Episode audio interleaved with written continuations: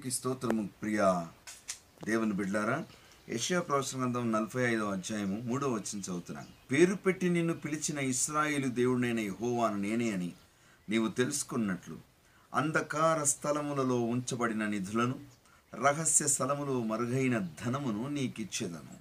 పద్నాలుగో వచ్చిన యహోవా ఈ మాట సెలవిచ్చుచున్నాడు. ఐగుప్తుయుల కష్టార్జితమును కూషు వర్తక లాభమును నీకు దొరుకును చిన్న ప్రార్థన. దయగలిగిన స్వామి స్తోత్రం మీ మాటల చేత మమ్మల్ని ప్రభ దర్శించండి. ఏసునామమున ప్రార్థిస్తున్నాము తండ్రి. ఆమె ప్రియ స్నేహితులారా ఏసుక్రీస్తునామమున మీకు శుభములు తెలియపరుస్తున్నాను. ఈ ఏషియా ప్రవచన గ్రంథం చాలా అద్భుతమైన పుస్తకం. అరవై ఆరు అధ్యాయాలతో పొందుపరచబడిన ఈ గ్రంథం. ఇక్కడ నేను ఇప్పుడు చదివిన ఈ మాటలు మరి కోరేష్తో మాట్లాడినట్టుగా మనం చూస్తాం. కోరేష్తో దేవుడు సెలవిచ్చిన మాటగా చూస్తాం. కోరేషు ఒక అన్యుడు. పారసిక దేశపు రాజు. అలాంటి కోరేష్ విషయంలో దేవుడు ఒక ప్రత్యేక ప్రణాళిక కలిగి ఉండి కోరేష్ను ఆశీర్వదించి దేవుని యొక్క తలంపులు నెరవేర్చుకోవడానికి కోరేష్ను తన కృపచేత నింపినట్టుగా చూస్తాం. అలాంటి కోరేష్తో మాట్లాడుతున్న మాటల్లోని భాగంగా మనము ఈ మాటలు వింటున్నాం. చూడండి నేను పేరు పెట్టి నిన్ను పిలిచిన ఇస్రాయేలు దేవుడనైన యహోవా నేనే అని నీకు తెలు నీవు తెలుసుకున్నట్లు పేరు పెట్టి నిన్ను పిలిచిన దేవుడను నేనే అని నీవు తెలుసుకోవాలి. దేవునికి స్తోత్రం. Hallelujah you need to know and understand that I have call you by thy name నీ పేరు పెట్టి నేను పిలిచాను నేనే దేవుడనని నీవు తెలుసుకోవాలి. అవును. మన పేరు ఎవరెవరికి తెలుస్తుంది? మనకు పెట్టిన వాళ్ళకి మన ఇంటి వాళ్ళకి మన సంఘం వాళ్ళకి మనకు దగ్గర ఉండే వాళ్ళకి తెలుస్తుంది. దేవుడు పుట్టించినవాడు కనుక నీ పేరు ఆయనకు తెలుసు.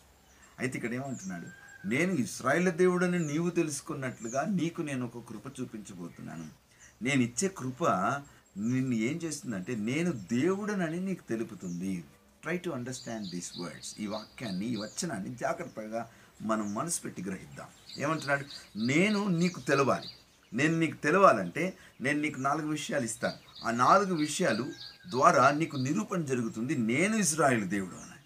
అవును దేవుడు గొప్పవాడని మనము నమ్ముతున్నాం దేవుడు మహిమగల దేవుడు అని నమ్ముతున్నాం దేవుడు ఆకాశమందు ఆశీనుడైన వాడని నమ్ముతున్నాం మనల్ని ఏర్పరచుకున్నాడని నమ్ముతున్నాం. ఇదంతా బాగుంది.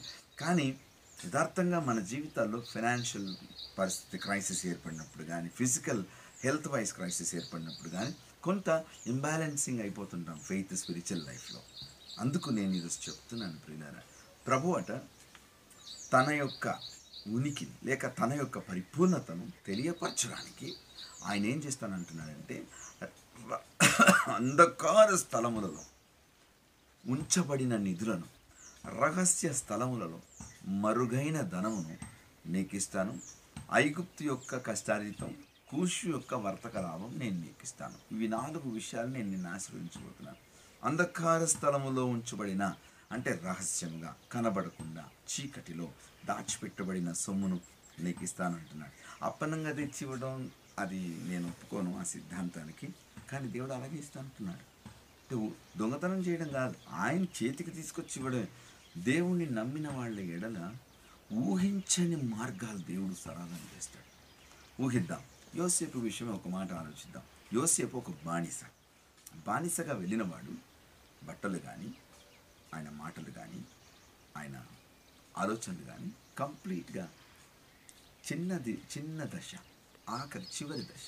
అటువంటి యోసేపును ఐగుప్తు ప్రధానమంత్రి హోదాలో కూర్చోబెట్టగలిగాడంటే అది కనబడకుండా ఉన్న ఆశీర్వాదం. కానీ దేవుడు గొప్పవాడు కనుక ఆయన ఎందు నమ్మిక ఉంచినాడు కనుక దేవుడు యోసేపును అలాగా ఆశీర్వదించాడు.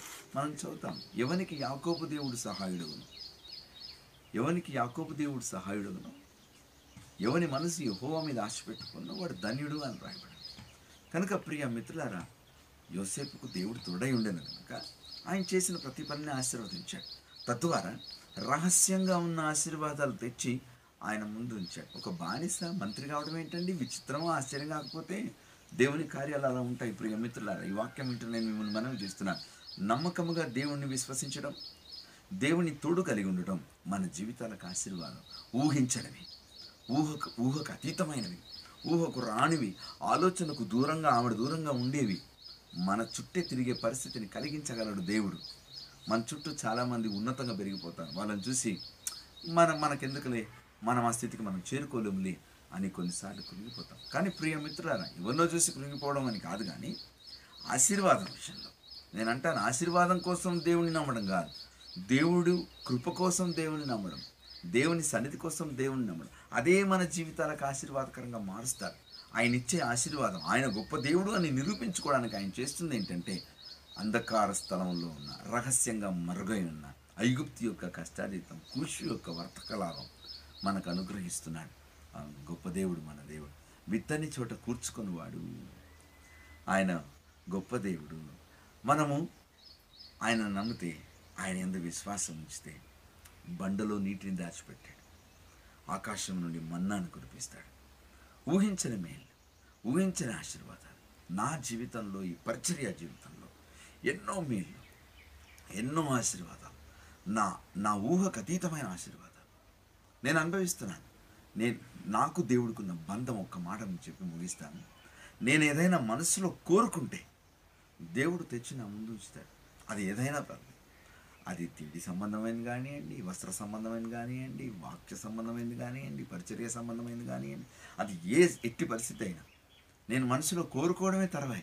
ఇంత గొప్పగా దేవుడు నాకున్నాడు నేనే సాక్షిని అని చెప్పడానికి సంతోషిస్తున్నాను. నా ప్రియమైన మిత్రులారా ఈ వాక్యం వింటున్న మిమ్మల్ని అందరినీ మనందరినీ మిమ్మలను కూడా దేవుడు ప్రేమిస్తున్నాడు. కనుక మనం ఆయనను ఆశపడదాం ఆయన మీద ఆధారపడదాం.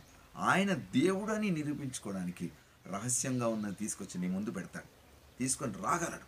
అటువంటి సమృద్ధి గల దేవుడు. మనము మన కళ్ళకు కనబడే అడుగుతున్నాం. కానీ మనం నమ్ముకుంటే ఆయన మనం ఊహకతీతమైనవి తెచ్చి మనం ముందుంచుతాడని సమయంలో జ్ఞాపకం చేస్తూ నేను ఈ మాటలు ముగిస్తున్నాను. ప్రియ మిత్రులారా మీరు ఇట్టి ఆశీర్వాదం పొందాలని నేను మీకోసం ప్రార్థన చేస్తాను. పరిశుద్ధ ఈ మాటలు వింటున్న బిడ్డల్ని నీ బిడ్డలుగా నీవు గొప్ప దేవుడు అని వీళ్ళ జీవితాల్లో నిరూపించుకొని మహిమ పొందుమని ఈ మాటలు వీళ్ళ జీవితాల్లో నెరవేర్చుమని ఏసునామమును ప్రార్థిస్తున్నాను తండ్రి. తండ్రి అయిన దేవుని ప్రేమ కుమారుడైన యేసుక్రీస్తు కృప పరిశుద్ధాత్మ సన్నిధి మనకందరికి నిత్యం తోడైండును గాక ఆమెన్.